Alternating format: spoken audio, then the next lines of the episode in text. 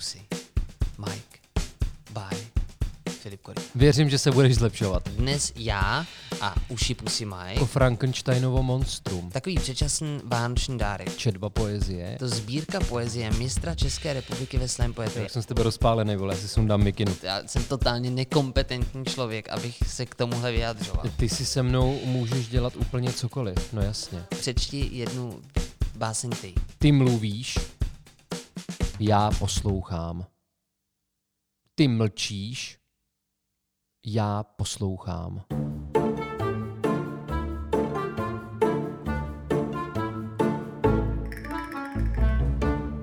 Dneska startuješ ty, Jirko.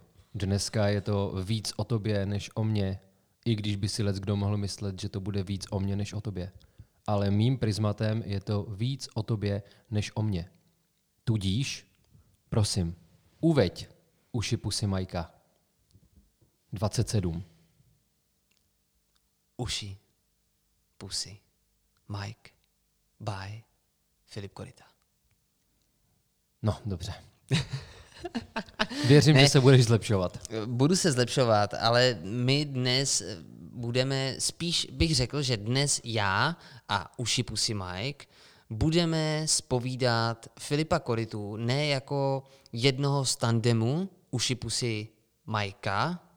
Nevadí, že teda ho bereme takhle Že ho personifikujeme, to Ano. je podle mě super právě, protože my jsme de facto v područí. Ano, přesně Uši tak. pusy To je Majka. něco jako Charlieho andílci a ten Charlie mám pocit, že nikdy nebyl vidět. Dobře, A nebo jako i- Frankensteinovo monstrum. Protože lidi se často dopouštějí toho omylu a je to hezky vysvětlený v Červeném trpaslíkovi, jakože říkají, ty jsi Frankenstein, ty jsi hnusný jak Frankenstein, Aha. ale myslí tím to Frankensteinovo monstrum, Jasně, že jo? jasně. A my jsme tady ty Frankensteini a stvořili jsme ono monstrum uši pusy Mike, který nás teď ovládá. Ale tak já bych dokončil tu myšlenku. Já jsem od tebe Ano. dostal před týdnem přibližně takový předčasný vánoční dárek. Můžu to brát jako vánoční dárek. Můžeš to brát jako dárek k čemukoliv. Dobře. Ten dárek já právě teď držím v ruce a je to sbírka poezie mistra České republiky ve slam poetry. Já tady doplním teda vzadu na obalu to je, že si mistr České republiky roku 2017 a ta kniha se jmenuje Fotogenické problémy. Ano. Ale víš, co je na tom zábavný?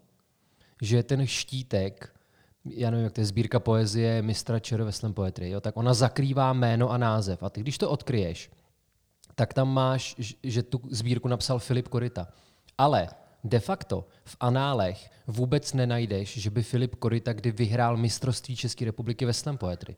Protože to mistrovství vyhrál doktor Filipič. Rozumím tomu. Je to tvoje alter ego? Ne, A, takže to můžeme brát, takže tahle ta kniha, krom tedy té hodnotné poezie, která v ní je, tak ještě obohatí, ne pozor, ještě obohatí, rozpálený, vole, obohatí, mikinu. obohatí svět tím, že konečně oficiálně propojila postavu doktora Filipiče a eh, Filipa Kority. Je to tak? Filipe, ke spojení. Něk, a teď jde otázka, je, je otázka, kdo dal spermy a kdo vajíčko. Filipe, já teď budu úplně upřímný. Nevím, doufám, že naše přátelství opět neprojde nějakou těžkou zkouškou, ale já ti přesně řeknu tu moji genezi ve vztahu k tvojí knize. Mhm. Když jsem ji dostal eh, poprvé do ruky, tak já jsem si ji vlastně jenom odložil, protože jsem neměl v tu chvilku čas a se jí tomu věnovat a já jsem fakt chtěl jako na to mít klid. ale, jsi to udělat ale hezky. zároveň jsem byl netrpělivý, takže jsem si tu knihu náhodně otevíral. Mhm. Mm-hmm. Jako víš, že jsem si vzal pár sen a ne, teď ti ne, to je škoda, já ti nedokážu říct přesně, jaký básně tam byly, ale podle mě, jako bych, když pak otevřu obsah, tak určitě minimálně jo. jednu z nich jako budu schopen určit. A ta první reakce byla, no do prdele, ty vole, co já budu dělat. Jako já vůbec nevím, já jsem totálně nekompetentní člověk, abych se k tomuhle vyjadřoval. A fakt jsem si říkal, ty vole, já tomu nerozumím. Hned jsem si vybavil naše, eh, naše debaty na téma Davida Lynche mm-hmm. a říkal jsem si, no tak to je prostě, já vůbec nevím, co ten Filip tím chtěl říct, prostě není to tam jako vysknutý, ty vole, já tady budu vymýšlet nějaký ptákoviny a vlastně jako ze sebe udělám totálního trotla. No ale není o tomhle četba poezie, ne o tom, že se sebe uděláš trotla, ale že ty si musíš vytvořit ten význam. Mm, Myslím si, že možná právě proto se lidi poezie bojí, protože nejsou, řekněme, aktivními tvůrci toho díla. Že ty, aby si mohl číst tu poezii, tak bys měl být aspoň trošku aktivní. Víš, že samozřejmě tvoje zkušenost je naprosto odlišná od zkušenosti autora, ale to nevadí, protože ty se nemáš snažit přijít na to, co se tím básník snažil říci. Ty máš přijít na to, co to v tobě probouzí. Jestli ti to třeba připomene nějaký tvůj zážitek, jestli si pod tím něco představíš, jestli to můžeš usouvstažnit se svojí zkušeností, se svým prožitkem. A tak, no. A teď ti řeknu ten další vývoj. Jo.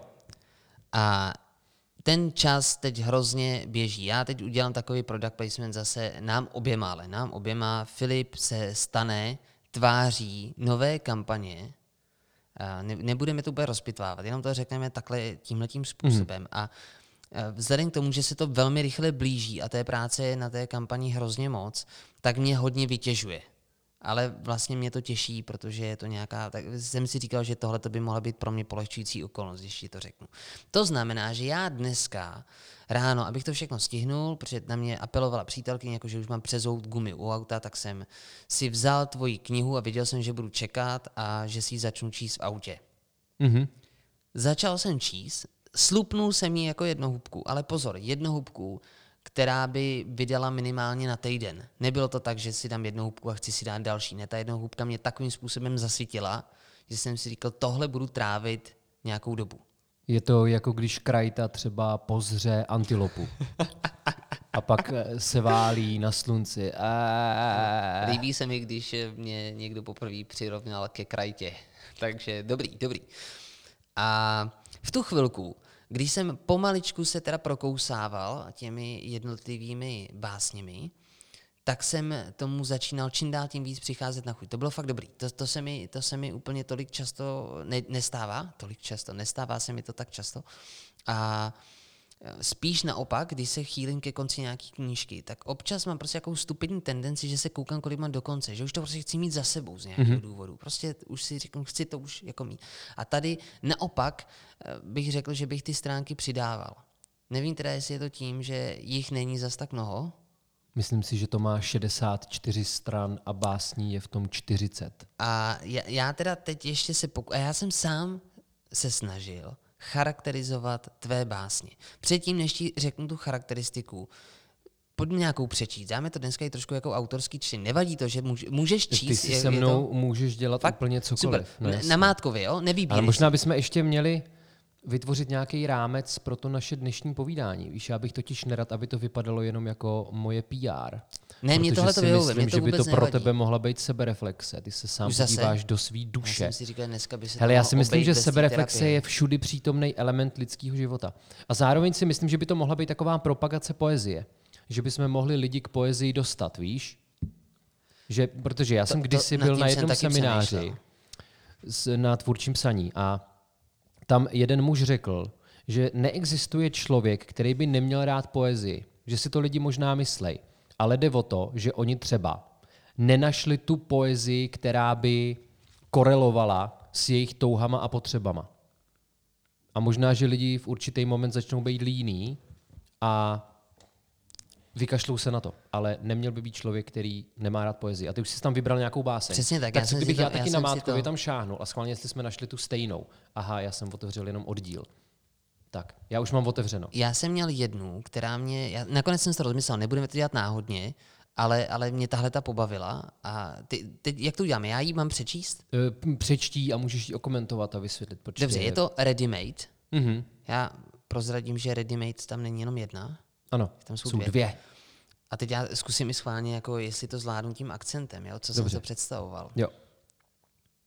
Je nám líto, ale tento obsah je nedostupný jen pro určitý okruh uživat do prdele. Tak a je to. Znova. Poprvé, poprvé uši, uši pusy Majkovi budeme stříhat. Ne, znova. Ready-made, jo, a ne. Je nám líto, ale tento obsah je dostupný jen pro určitý okruh uživatelů, do kterého nepatříte. Tohle mě třeba pobavilo. To jim přišlo takový jako hořký a zároveň eh, taková eh, v tom byla eh, vtipnost. Vtip prostě. No, uh, i, znáš Ready Made od Marcela Duchampa? Právě, že neznám a musel jsem si to vyhledat. Mm-hmm. A teď, teď mi, dej teď ještě ty jednu báseň. Já bych možná lidem vysvětlil, co to je ready-made. Víš, Marcel Duchamp, Aha, umělec, který z toalety udělal fontánu. A princip té ready-made je v tom, že ty vlastně jenom pozměníš význam té věci. A abych to vysvětlil na téhle básni, kterou ty si přečet, jo. Já jsem nic nevymyslel, že jo. Mě si holčina zablokovala na Facebooku a tohle na mě ten Facebook vystřelil. Nekecej, A fakt. v ten moment jsem si řekl, kurva, to je báseň. A to, co si popsal, právě to se mi na tom líbí, ta vtipnost, si myslím, že vzniká sekundárně právě vytvořením jiného kontextu. Je, je ten taková, mi přišla trošku absurdita. Dobrý, prosím, mě to přišlo dobrý a jenom eh, to je zajímavý, že ty, když jsi zmínil teď eh, dadaismus, mm-hmm. tak jeho primárním úkolem bylo šokovat, že jo? Vyvést lidi z nějaké letargie, která pramenila, ty nevím, jestli z prvního, z druhé světové války. Druhé světové války to bylo? Já si myslím, že z první. Z první, z první světové no. války. A e, já bych teď je- ještě, já to totiž už jsem začal před několika minutami nějakou myšlenku, kterou jsem chtěl dokončit a zatím se mi to nepodařilo, ale to už víme, že je moje silná stránka nebo slabá otázka je, jak se na to budeme koukat. A teď To je prosím přečti, super schopnost. přečti jednu báseň ty. Tak já tady mám rozevřenou knihu, tak jak to u knih bývá na dvojstraně, takže si můžu vybrat ze dvou básní. Já si vyberu tu kratší, protože koresponduje s tou, kterou si přečetl, neboť ta kniha je svým způsobem kompaktní celek, kde všechno se vším souvisí. Báseň se jmenuje M, jakože písmeno M a s tečkou. M. Ty mluvíš, já poslouchám. Ty mlčíš, já poslouchám. A to je celý. S tím si vystačím. Tohle to je jeden z charakteristických rysů té básnické sbírky, že i ty dlouhé básně se dají považovat za krátké. Hlediska, bych řekl, standardů toho, na co jsme běžně ve společnosti zvyklí. Nechci to teď srovnávat s jinou poezí, ale v takovém tom obecným běžným lidským měřítku. Ono se totiž říká, že by v básni nemělo být nic, co tam nepatří. A tak všichni raději škrtat. Ano, ty, ty že to musíš osekat na dřeň. Já už se radši vyjádřím, a abychom to měli z krku. Takže já jsem potřeboval to nějakým způsobem si v hlavě srovnat. Uvědomit si, co to vlastně čtu. A hledal jsem k tomu, ne, ne že bych to chtěl kat- kategorizovat nějak encyklopedicky a říci, jestli je to třeba lirická e, poezie nebo, mm-hmm. nebo něco takového. Spíš jsem chtěl e, si to označit sám pro sebe. A v tu chvilku jsem ne, nejblíž měl k té představě, že poslouchám nějaký vnitřní, ne monolog, spíš e, jako jeho vnitřní hlas člověka, který je povrchní a přitom hrozně hluboký. Což znamená, že je, fakt mám problém s tím se vyjádřit, ale doufám, že to zvládneš a pak to přetlumočíš našim posluchačům. Zatím mi to dává smysl svým způsobem. Když se mi něco stane a já čistě v té své hlavě ještě nevím, nedokážu to, tep- teprve probíhá proces nějakého vstřebávání a já jenom řeknu ty fakta. Že se kolem mě něco děje a já surově popíšu, mm-hmm. co se kolem mě děje a ani neřeknu, jaký přitom mám pocity, ale už z toho popisu pramení, nebo je velmi cítit, jaký ty pocity jsou. Tak takhle to působí, jako kdyby si chtěl použít slovo deskriptivní třeba. Dobře. Um, Zároveň to možná hraje na strunu nějaký polysémie. To znamená, že jedna věta, jednoduchá, má mnohem víc významů, než by se mohlo na první pohled zdát. a pak eh, další věc, kterou jsem tam chtěl zmínit, je to, co už si řekl ty, že já mám pocit, že v téhle básnické sbírce není ani slovo navíc. Přijde mi to ostrý jako břitva. Prostě, že to je fakt jako nabroušený pěkně. A pořezal ses? Byly, byly momenty, kdy, kdy tam třeba některé věci na mě zapůsobily trošku bolestivě a že to třeba otevře nějaký rány, kdy tady mi přijde, že to je pojatý trošku cynicky, kdy právě tím, že ty tam nenapíšeš doslova nebo nevyřčíš tu emoci. Ty neřekneš, že si třeba, když to prožíval, ty byl v prdeli, ale jenom to tak jako chladně popíšeš, co se odehrálo. Jo takhle, na mě to chvíli působilo tak, jako kdyby si chtěl říct, že dávám čtenářovi na výběr, jak se může cítit. Což by mi přišlo hezký. Mo- možná to dělá, že rozhodně mu nic nevnucuješ. Takhle to vnímám já, ale zase to je prostě tak silný jako subjektivní pohled, že si myslím, že každý by si tady tohleto měl eh, vzít a přečíst a udělat si na to obrázek sám a asi by to neměl určitě číst jednou. Já si naopak jako těším, že tady tohle je přesně ta literatura, kdy teď už vím, že si ji můžu otevřít kdykoliv na jakýkoliv stránce a bude to v pohodě. A je v tom, je to právě tak otevřený, proto jsem možná zmiňoval toho Davida Lynche, že mi tam naskočil, mm-hmm. kdy ty vlastně nevíš příčinu ani konec. Takže se najednou někdy ocitneš uprostřed nějakého děje, jak kdyby tě někdo eh, vytrhnul nebo naopak tě vložil do něčího života, mm-hmm. ukázal ti z něj jenom jeden střípek a ty si pak v hlavě dotvářel zbytek té mozaiky. A ten může vypadat jakkoliv. Že to se mi na tom líbilo, to bylo pěkný. A, To si řekl moc pěkně, Jirko. Ale zároveň teď budu vůči sobě kritický. Doufám, že mi teď, jsem na to tak hodnej, takže si ze mě neuděláš teď srandu, ale to se stejně stane, ale já to zvládnu. Jsou tam básně, kterým nerozumím, Mhm. který jsem prostě nezachytil. Bylo tam jich dost, který se mi naopak, jako, že jsem jako přesně věděl, dokonce, dokonce jsem se tě chtěl i zeptat, jak moc jsou ty prvky autobiografický. Mhm. To se teď tam. Úplně všechno. Úplně je tam, všechno. podle mě. No jasně. Já ti dám třeba jednu, myslím si, že, kolik je tam básní, Filipe? 40. 40, tak myslím si, že třeba takových 5-6 jsem nevstřebal. Kdy, kdy jsem jako netušil. A myslím, mám pocit, že jedna z nich je třeba Modré světlo. Mm-hmm. Kde mi to uniklo. Já ji přečtu a. Jo. můžeš ji pak vysvětlit? No jasně. Milé modré rád. světlo. Čeká, až se rozsvítí modré světlo. Do té doby bude nejosamělejším člověkem ve vesmíru. Já jsem hrozně rád, že zrovna tuhle si vůbec nepochopil, protože ona je v jádru strašně debilní a sebestředná a sebelítostivá. Moment. Já začnu na konci. Ty, Jo? já teď, ty, mě, ty, jak jsi řekl debilní, tak mě mm-hmm. napadla jedna, jedna asociace s tím. Jo. A teď mi řekne, že si jsem to trefil, nebo ne. Je, jo. je to televize? Ne, Tak. ale skoro. Myslím si, že to není tak daleko. Já začnu na konci, jo. Nejosamělejší člověk ve vesmíru. To jsem tam použil, protože já miluju Haruki Murakamiho, což už víme i díky našemu podcastu. A já jsem s ním četl rozhovor. Buď to byl rozhovor s ním, anebo článek o něm, jedno z toho. V časopise Full Moon. A titulek zněl něco jako nejosamělejší člověk ve vesmíru. Mně se to hrozně líbilo. A to je konec té básně, ale modré světlo, čeká, až se rozsvítí modré světlo. Jde o to, že já mám telefon, který pokud dos- nedostanu zprávu nebo mi nikdo nevolá a já nemám zmeškaný hovor, tak nebliká modrý světlo. A v ten moment je černá obrazovka.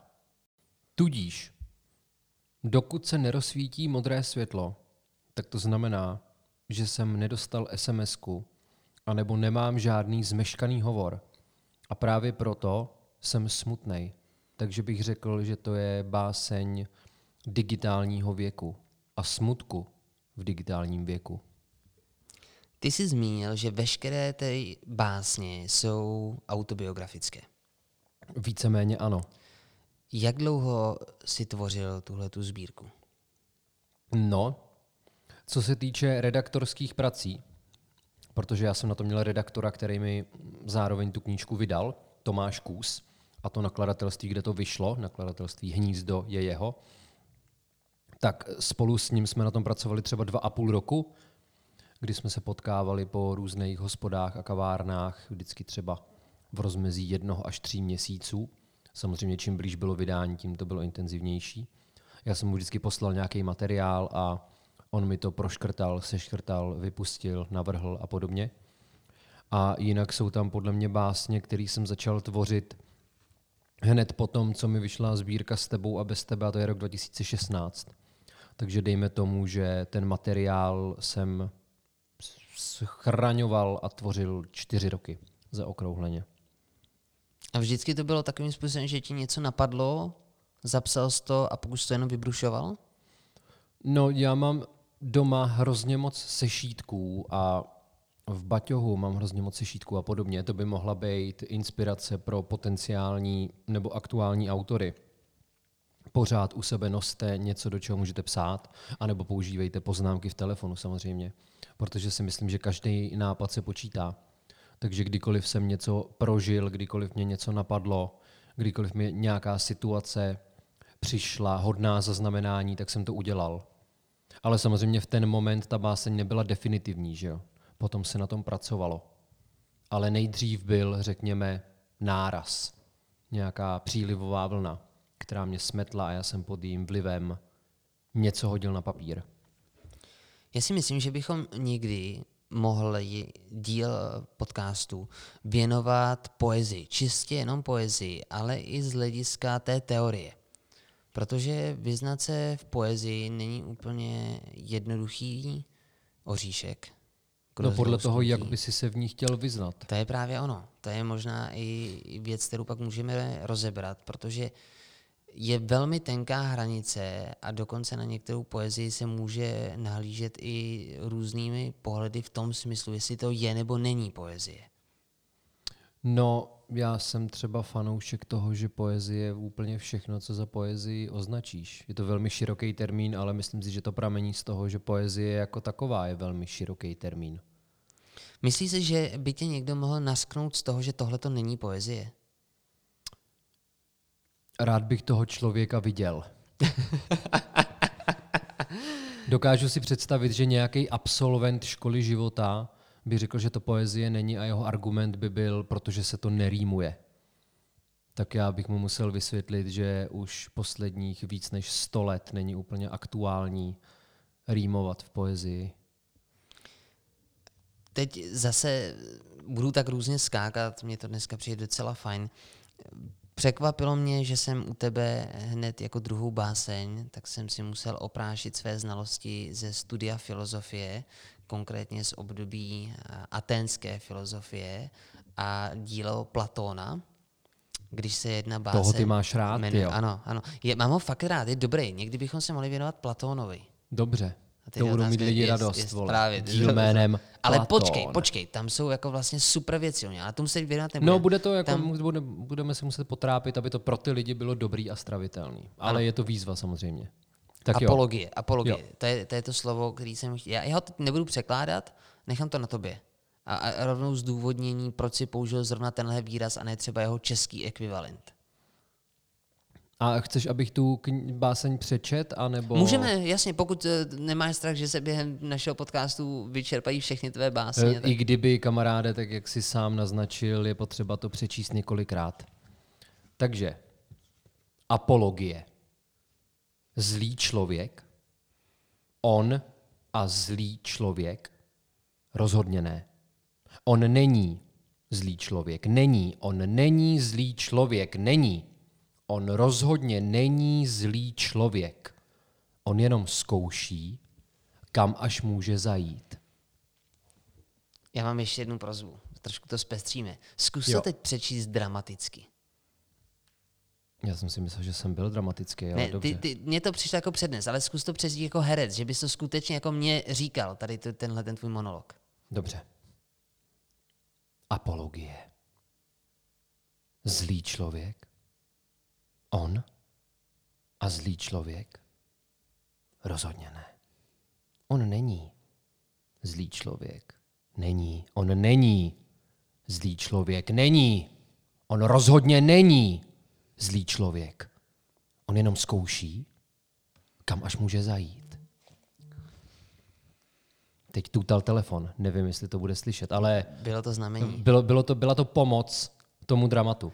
První věc, co mě napadla, Mhm. že to natočíme. Uděláme audioknihu, co ty na to? Dobře, A mně se teda ale víc líbí tahle ta forma. OK. Vzhledem k tomu, že jsou tam mnohdy básně jenom na dva řádky, tak si myslím, že to nebude trvat ani Za tak půl hoďky to máme a krásný. Mm, proč apologie? No, jestli se nepletu, tak apologie v překladu znamená obhajoba. Ano. No, a já mám pocit, že tenhle text je obhajující. A proč se to nejmenuje teda apologie? A To, to je vlastně to, Ne, počkej, teda se proč se to jmenuje obhajoba. Přesně tak. Protože to zní mnohem líp, Jasně, ne? A ty v té cool. poezii zároveň, tak jak jsme se shodli s nakladatelem a redaktorem, ta poezie by měla trošku provokovat a zneklidňovat, víš? a vytvářet v tobě právě tu potřebu po aktivitě. Mm-hmm. A já předpokládám, že ne každý si apologii na první dobrou spojí s Platónem a ne každý bude znát význam. A i o tom to podle mě je. Víš, že tě to donutí se obohatit. A ty už pak navždy budeš vědět, že apologie je obhajoba. Pak jsem měl ještě problém s jedním slovem, to jsem si musel vyhledat, protože jsem neviděl, jestli to mám správně, takže nemůžu najít, ale myslím, že to byla rezidua. Ano, ano. Mohl by té to... sbírce je báseň, která se jmenuje Rezidua. A já si budu muset ale najít, kde přesně je, protože to jsme neřekli. Ta kniha To, to já je si na to te- ještě chystám. Jo, dobře, dobře, tak já, tak já to prozrazovat nebudu. Nebudu to prozrazovat. Je to na straně 29. Mám ji taky přečíst? Pojďme, pojďme do toho, ano. A chceš, abych ji četl dramaticky? A Ne, ne, ta, ta druhá varianta, ta druhá varianta.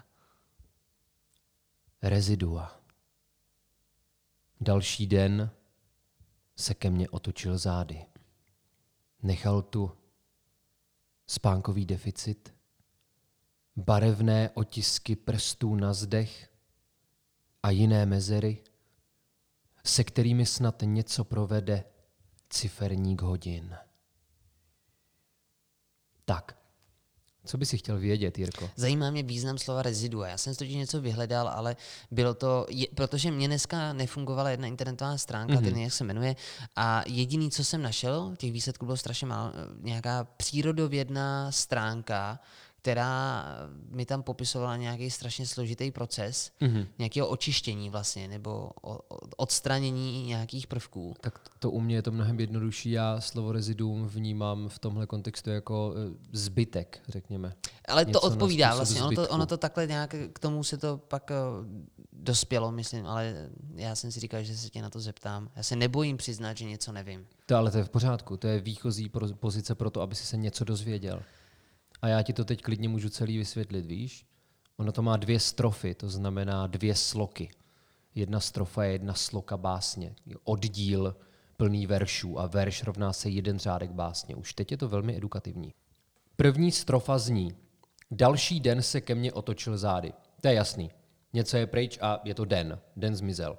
No a teď, co ten den nechal. Jo? Spánkový deficit, barevné otisky prstů na zdech a jiné mezery. A to popisuje zážitek, kdy jsem byl vzhůru víc než 36 hodin s jednou holčinou a ten spánkový deficit je jasný, 36 hodin. A my jsme pak šli ke mně domů, protože jsme neměli kam jinam mít a ona si potřebovala vyčistit zuby, ale neměla kartáček, tak jsem jí půjčil aspoň pastu a ona si vyčistila zuby prstem. A když potom zhasínala v koupelně, tak měla ještě kousek té pasty na prstu a otřela se o zeď. Proto barevné otisky prstů na zdech. Ono je A to vlastně ji- prostý. No jasně, a počkej, a tam je potom jiné mezery, to je jako, jakože chápeš, po, no, ne, chtěl jsem říct styku s ženou, ale já jsem s tou ženou nikdy styk neměl, to je nutný připomenout. Takže po kontaktu s člověkem zůstanou nějaký mezery. Máš otázky? A závěr té básně je, se kterými snad něco provede ciferník hodin. A to mi připadá jasný. Ano. ten Já čas jsem, já jsem hledal, odvane. Hledal nějaké, v, těch otiscích na zdech jsem hledal nějaké přirovnání k něčemu. Snažil jsem se najít v tom nějaký symbolismus. No, A vidíš ona to. to byla pasta. No, ona to byla prostě zubní pasta. Dobrý, to je dobrý. Eh, Ty už si to naznačila, já jsem ti do toho skočil, že to chci, že to chci říct já. Ano. Ta tvoje básnická sbírka, zase díky tobě jsem si oprášil, oprášil, to je myslím gymnázium, tady tohleto, hodina češtiny, kde jsme Určitě. rozebírali uh, tak pět fází, můžu říct, pět fází Ano. tvorby dramatu, kde to je teda, a teď to řeknu správně, protože se nechci koukat, Mhm. peripetie, krize, No, koli- ale jdeš si tak jako halabala. Expozice, ano. takže, takže určitě, tak zkusíme. Expozice, pak je teda peripetie? Ne. Ne, to je na konci, že jo, peripetie. Peripetie je skoro na konci. Jo. Peripetie si Expozice, představ jako takový plot kolize, twist. expozice, kolize, krize, peripetie a katastrofa. Jo, těhle pět fází. Tak já jsem dokonce věděl, jaký pán tady s touhletou teorií přišel. Byl to nějaký uh, F, G, Ano, ne. ne, Frajták. Freitag, ano. Freitag, to bych si mohl vědět, No. zapamatovat, ne, Freitag. Ano. Já jsem se v té, vzhledem k tomu, že když se budeme trošku zaobírat tady tímhletím, tady tímhletím rozdělením toho dramatu, tak víme, že každá ta část má nějaký konkrétní záměr mm-hmm. tém, v tom daném díle. Jo. A já jsem se snažil přijít na to, jestli to máš rozdělené právě podle těchto pěti kategorií. No, asi by bylo nutné říct, proč to zmiňujeme, protože nevím, jestli to zaznělo. Že bych to neřekl, jsi, že no, to je nevyšen. My jsme ty tak si propojený vypustil, totiž... vole, drama Aha. se skládá jo, z pěti jo. fází. No tak ano, tak kniha, ne to už si řekni ty. Jo, tak ta kniha je právě rozdělena do těchto pěti částí, od expozice až po katastrofu. A tam se nachází těch 40 básní. A co mi připadá zajímavý, a asi tím pádem, protože jsem to nakousl, tak to nenechám na lidech. V každém tom oddílu je odlišný počet básní. Jo, že pět oddílů na 40 a v jednom je 6, 7, 8, 9, 10, ale není to takhle postupně, je to mm-hmm. rozházený. A teď mi teda řekni, odpovídají svým charakterem ty básně té dané kapitole. To je na tom právě to hrozně zajímavé, že ke mně to rozdělení přišlo až sekundárně, když jsem přemýšlel, jak to poskládám. A já jsem si pak najednou uvědomil, že by to nemuselo být úplně špatný rozdělit to podle těchto fází. A na to konto jsem strašně zevrubně analyzoval jednotlivý básně a snažil se přijít na to, do kterého toho oddílu patří a jak to bude co nejfunkčnější. A troufám si tvrdit, že se mi to dost povedlo protože to získá neuvěřitelnou dynamiku. Mně se to líbí a možná, že to i napovídá tomu, co jsem ti řekl, že když jsem se začetl do té knihy a bral jsem to po pořádku, mm-hmm. tak, mě, tak to vlastně přitahovalo tu moji pozornost víc a víc. Takže možná, že se ti to povedlo, protože to tady tohle je cílem těch pěti kategorií v oblasti dramatu. Že? Když drama vystavíme na základě těchto pěti pilířů, tak by to mělo mít pěknou dynamičnost. Na druhou stranu nutno říct, že já mám třeba rád vybočování z nějakých těch standardů. A už jenom to, že tady se kombinuje poezie s tím dramatem, mi připadá jako vybočení. Ale já to tam neviděl, promiň. Ale pod Prahově jsem to pravděpodobně cítil, takže teď to se snažím. Takže by trošku... Freud měl radost. Freud by měl radost, ale já jsem se to v tom snažil najít a přišel jsem na to, že to tam jsem schopný najít, ale že ty básně bych byl schopný zařadit i někam jinam. Mm-hmm. Takže tam skutečně je to asi... To je naprosto legitimní. Subjektivní. To je právě a... to, o čem jsem mluvil zřejmě, nebo jsem o tom aspoň chtěl mluvit na tom začátku, že v ten moment to vlastně není moje sbírka že to je sbírka toho, kdo ji čte, víš? A to by podle mě ta poezie měla dělat. Že by tebe měla poučit o tobě samotným. Teď si na mě dělal nějaký... Ne, mě zajímá, mě zajímá, protože na přebalu té knížky mm-hmm. jsou čtyři tečky. Jo. Proč jich není pět? Protože to vypadalo blbě. To je čistě estetická záležitost. To nemá žádnou funkci. A pokud, a ty si tu knížku četl, tak víš, že každá ta část podle toho Freitaga je uvozená počtem těch teček. Expozice má jednu, kolize má dvě, krize má tři, peripetie má čtyři, ale katastrofa nemá žádnou tečku. Tam není pět. A to je taková fiškuntálie. S čímž teda já nemám vůbec nic společného. Za tu grafickou parádu můžu vděčit zase nakladateli Tomášovi, který vytvořil ten návrh a potom tuším Michal Pitlík to zdefinitivnil a ukočíroval. Já už toho mám ke konci jenom pár. Mm-hmm. Mm, takhle je jasný, že jako literární kritik bych se fakt neuživil. To by byla tragédie, ale doufám, že pro naše posluchače to bude akceptovatelný. Proč vznikla ta kniha? když to nebudeme brát jako nějaký kalkul, když jsi si před Vánocem a chtěl trošku přilepšit stav svého konta a umožnit svým přátelům obdarovávat své blízké za pomocí tvé knihy. Jsem rád, že to zmiňuješ a doufám, že to mnoho, mnohonásobně zvýší prodeje. A tak mě zajímá, protože dost často zmiňuje, že tvoříš, protože máš přetlak. Byl mm-hmm. tohle to taky přetlak? No je jej. Myslím si, že poezie je jako málo co pramení z toho přetlaku. Tohle je teda čtyřletý přetlak, se dá říct. No, ale tak ono jde i o to, že to v uvozovkách zdržovaly ty redakční práce a cizelování. toho, takže mi to vůbec nevadilo, naopak to byla strašně krásná a příjemná práce. A teď, jsem, teď se mi trošku rozutekly myšlenky, ale já se k ním dostanu. Jo, chtěl, chtěl jsem říct, to mi připadá podstatný, když jsem řekl, že poezie jako málo co je otázka toho přetlaku, protože třeba když chceš dělat prózu, tak musíš být hodně racionální a především disciplinovaný. Ale poezii můžeš dělat s jointem v jedné ruce a s balantínkou ve druhé ruce. Ani jedno nekonzumuju, ale z nějakého důvodu to ke mně přišlo.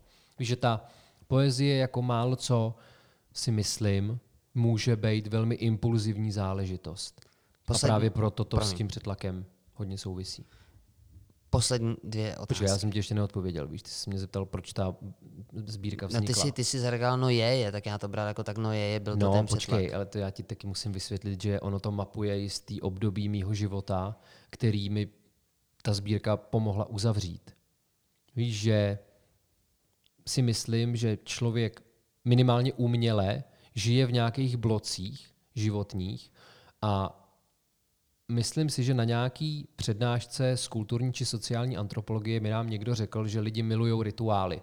A podle mě vydání knížky je takovej, nebál bych se říct, až katarzní rituál. Že ty s tím vydáním něco uzavřeš a pak už si to může žít vlastním životem. A třeba ten název fotogenické problémy, já totiž většinou vymýšlím názvy básnických sbírek i děl, když jsme vydávali CDčka, tak to vždycky dělám stejným způsobem a to tak, že si projíždím texty všech těch písní, básní a podobně. A na základě nějakého dobrého spojení tu knížku pojmenuju. Jako třeba Test tvojí trpělivosti je moje první slemová sbírka a spojení Test tvojí trpělivosti se objevuje v Mama Slemu, v textu o mý mamce. Druhá slemová sbírka se jmenuje Promiň a slovo promiň se objevuje v textu o mým babičce 21 strov o tobě. Ale fotogenické problémy to nikde v té knize vyřčený není, protože jedna holka, se kterou jsem se kdysi kámušil, mi řekla, že mám na rozdíl od ní takový fotogenický problémy. A mně se to hrozně líbilo, musel jsem si to zapsat a protlačil jsem si u Tomáše, svého nakladatele, kterýmu tímto děkuju, protlačil jsem si, že se to takhle bude jmenovat. Původně jsem chtěl, aby se to jmenovalo Mraky v hlavě, což je jedna z básní v té sbírce. To mi zatrhl a já jsem se s tím smířil, ale ty fotogenické problémy už jsem si nedal vzít. Ty jo, tak těch otázek nakonec bude víc, no do prčic. Ještě, že je to taky nekonvenční ten náš podcast. Proč ti zatrhl mraky v hlavě? Protože mu to přišlo takový moc patetický. Ne, ne všeobecný, možná ani ne patetický, ale očekávatelný zřejmě. Dobře, jak, z Že to není holkou... takový jako obraz. Rozumím tomu. Neobvyklej. S jakou holkou se už nebavíš a která řekla, že máš fotogenické problémy? Já jsem řekl, že se s ní nebavím. Ano, ty řekl, jsi, že, ty řekl jsi... že to byla tvá kamarádka. Aha. To, to jsem pochopil, takže teď už to kamarádka není. No, je to ta M. Jo. Je to ta M, ta M s tečkou. s tou už se nekamarádím. Eh, jak by si, jak by si chtěl, nebo kdyby si to měl někomu přiblížit, jaký typ poezie to je? Jak já jsem se na začátku snažil ti říct, že jsem to nedokázal zaškatulkovat, že jsem si udělal vlastní škatulku, že jsem to potřeboval mm-hmm. pojmenovat.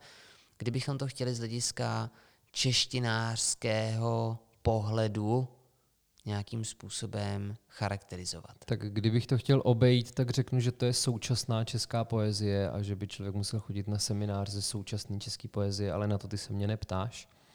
Tudíž je potřeba vymyslet nějaký atribut. Tak myslím si, že ty verše jsou civilní. Ano. Tudíž by se o tom dalo mluvit jako o civilní poezii, ale to pořád není kategorie. Myslím si, že z hlediska tématu asi nejvíc, ač je to spojení úplně debilně, je to milostná poezie, a kdyby jsme se měli pohybovat rovině lyrika, epika, tak ač to působí liricky, tak vzhledem k tomu, co všechno tam je obsažený, bych i tvrdil, že to je liricko-epický, protože to má prvky příběhovosti. Můžeme Byť tam... jsou to z většiny takové střípky. Když já jsem ti zmínil, že jsem pastu na zdi a hledal jsem v ní nějaký symbolismus, mm-hmm. můžeme to považovat, teď nemyslím zrovna konkrétně tohleto, ale některé ty části za symbolismus? Je tam symbolika v těch básních? No, rozhodně je tam metaforika, ale velmi málo. Velmi málo. Protože já mám rád metaforiku, řekněme, jednoduchou. Téměř až, no, no jednoduchou, nechci, aby byla banální. Já bych možná našel nějakou báseň, která podle mě reflektuje to, co, to, co mám na mysli. Jo, že použiju nějaký strašně jednoduchý motiv a pak ho popíšu. Takže kombinuju mm, obrazy. Mám rád obraznost. Tohle se třeba jmenuje potopa, protože se mi chtělo využít obraz nějaký katastrofy a naroubovat ho na nějakou skutečnost, která je všední. Takže jo, to je asi to, co jsem chtěl říct, že mám rád jistý druh kontrastu. Potopa. Po stropě se jako hejno pavouků rozlezly mraky. Když se voda dostala až ke stolu, odešla si. Sotva bouchly dveře, zjistil jsem, že nemám žádné záchrané vesty. Víš, to se ti samozřejmě nemůže stát, pakliže se nenacházíme třeba ve filmu Magnolie nebo sám doma. Ale to je další důležitý prvek psaní všeobecně si myslím. Ty si na tom papíře můžeš vymyslet úplně cokoliv. A unést tu svobodu taky není úplně jednoduchý. A my už jsme si říkali, že natočíme podcast o svobodě a já si myslím, že bychom měli. Teď už na to narážíme minimálně po druhý, co se týče tématu. Já bych dnešní díl zakončil tvojí básní, která Dobře. mi přijde příznačná a hezká. To jsem zvědavý, co to bude. Dvakrát. Mhm. Pamatuješ si ji z hlavy? E, pamatuju, ale chci, aby si ji přečetl ty, protože si nám toho dneska moc nepřečetl. Dobře, dvakrát. Poprvé přežít, po druhé prožít. A mně se tady tohle líbí z toho důvodu, že takhle by to mohlo pro některé být i s tvojí básnickou sbírkou. Na poprvé některé věci nezachytí, tak nějak jim to proteče mezi rukama a až na podruhý se do toho můžou pořádně ponořit a prožít to. A ten důvod, proč to říkám, je, že když si, eh, ještě jednu přečtu teda, vidíš, tak to, to, proto mám rád ten podcast, víš, jako v bilancování, když jsme říkali, že potřebujeme něco, kde můžeme porušovat ty uh, domělý nějaký limity, že se tady můžeme dělat, co chceme. Hoří, jo? Hoří to. A já se dívám, jak to hoří. A tohle to si myslím, kdyby si prostě právě absolventům vysoké školy života přečetl a řekli mm-hmm. že je to poezie, tak ti řeknou, že jsou básníci. že jsou taky básníci. Ale víš, ty jsi přečetl báseň, která je úplně první. Tahle báseň otevírá celou sbírku. A já jsem mimo jiný ten finální výběr básní a i to pořadí trošku určoval podle názoru třech svých oblíbených českých básníků, kterým jsem poslal celou tu sbírku, když ještě nebyla rozřazená, když jsem jim poslal jenom ten materiál. Byl to Tukan, můj švára, Robert Netuka, Honza Dibitanzl a Tim Postovit. Všechno jsou to slemeři a zároveň básníci, který mám hrozně rád. A já jsem jim to poslal, aby mi udělali výběr básní. A já sám jsem si taky udělal výběr básní, který mě fakt na první dobrou baví a považuje za nejsilnější. A ta báseň Hoří to je jediná, na který jsme se shodli všichni čtyři. A proto je první. Takže ty si tady teďka asi nevědomky vytvořil obrovskou propast mezi samozvanými básníky a básníky školy života. Já jsem to použil záměrně a mně to přijde právě dobrý. Mně to přijde takový jako hezký, pro mě básnicky provokativní. Kde je to, to přesně... si můžeš představit jako takový škrtnutí sirkou, víš? A že jakmile to začne hořet, tak můžeš číst, protože já nevím, vole, máš světlo. Když to řekl bouchne, budíš světlo. To, já, ano, já jsem to přirovnal k tomu, že teď jsem otevřel tu knížku, ono to začalo hořet a já už jako jak se prodírám těma jednotlivými básněma, tak je to právě to, jak to No hoří. vidíš to. A to je super, ne? Ale podle mě lidi nedojdou takhle daleko. Že se jim nechce nad tím třeba takhle přemýšlet. Že by rádi, aby tam bylo lízal jsem jí píču, smrdělá, tak jsem si šel dát hamburger. Víš, a tam máš všechno, že jo. O čem ta báseň je? No, on jí lízal vagínu, ona smrděla a tak se šel najíst. A tohle já za, třeba to jednou budu dělat, třeba budu psát takovýhle bas. I protože i tohle se dá podle mě napsat hezky. Ale poezie může být i jiná.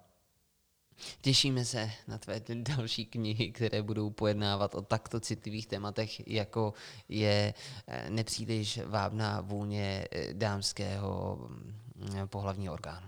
Ano, možná jsem si měl vybrat jiný orgán, aby to nebylo tak brutální. Možná jsem si měl vybrat ten mužský, anebo oči třeba. Smrdělý oči. Nebo smrděli mu oči. Tak já ti děkuji, Jirko, že jsi byl ochoten to absolvovat. ještě, že jsi hele. udělal PR manažera. Počkej, pojďme, pojďme to udělat ještě trošku jiným způsobem, protože základy, základy obchodu spočívají v tom, že cenu řekneš vždycky až na konec. Takže pozor, sbírka poezie mistra České republiky ve slam poetry Filipa Kority alias doktora Filipiče, rok 2017, to je ten Ano, rok, kdy si získal ten titul. A ty tedy Filip Korita a fotogenické problémy. Tak to pojmenovala Filipa jedna dívka, dívka na M, se kterou byl dřív přítel, teď už se s ní nekamarádí.